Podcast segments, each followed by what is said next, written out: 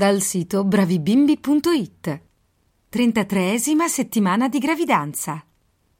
Tu durante la 33esima settimana di gravidanza. Potrebbero divenire più visibili le varici, ma tenderanno comunque ad attenuarsi e scomparire dopo la gestazione. Sono poco estetiche. Avere le vene così dilatate in effetti non fa piacere, ma tieni duro, perché, come detto, il tuo corpo ritornerà alla normalità dopo il parto. Le tue dimensioni continuano a lievitare e anche il tuo peso potrebbe aumentare di quasi mezzo chilo a settimana.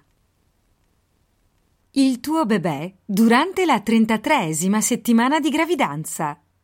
I polmoni producono surfactante, una sostanza che ne impedisce l'implosione, permettendogli di sopportare la pressione.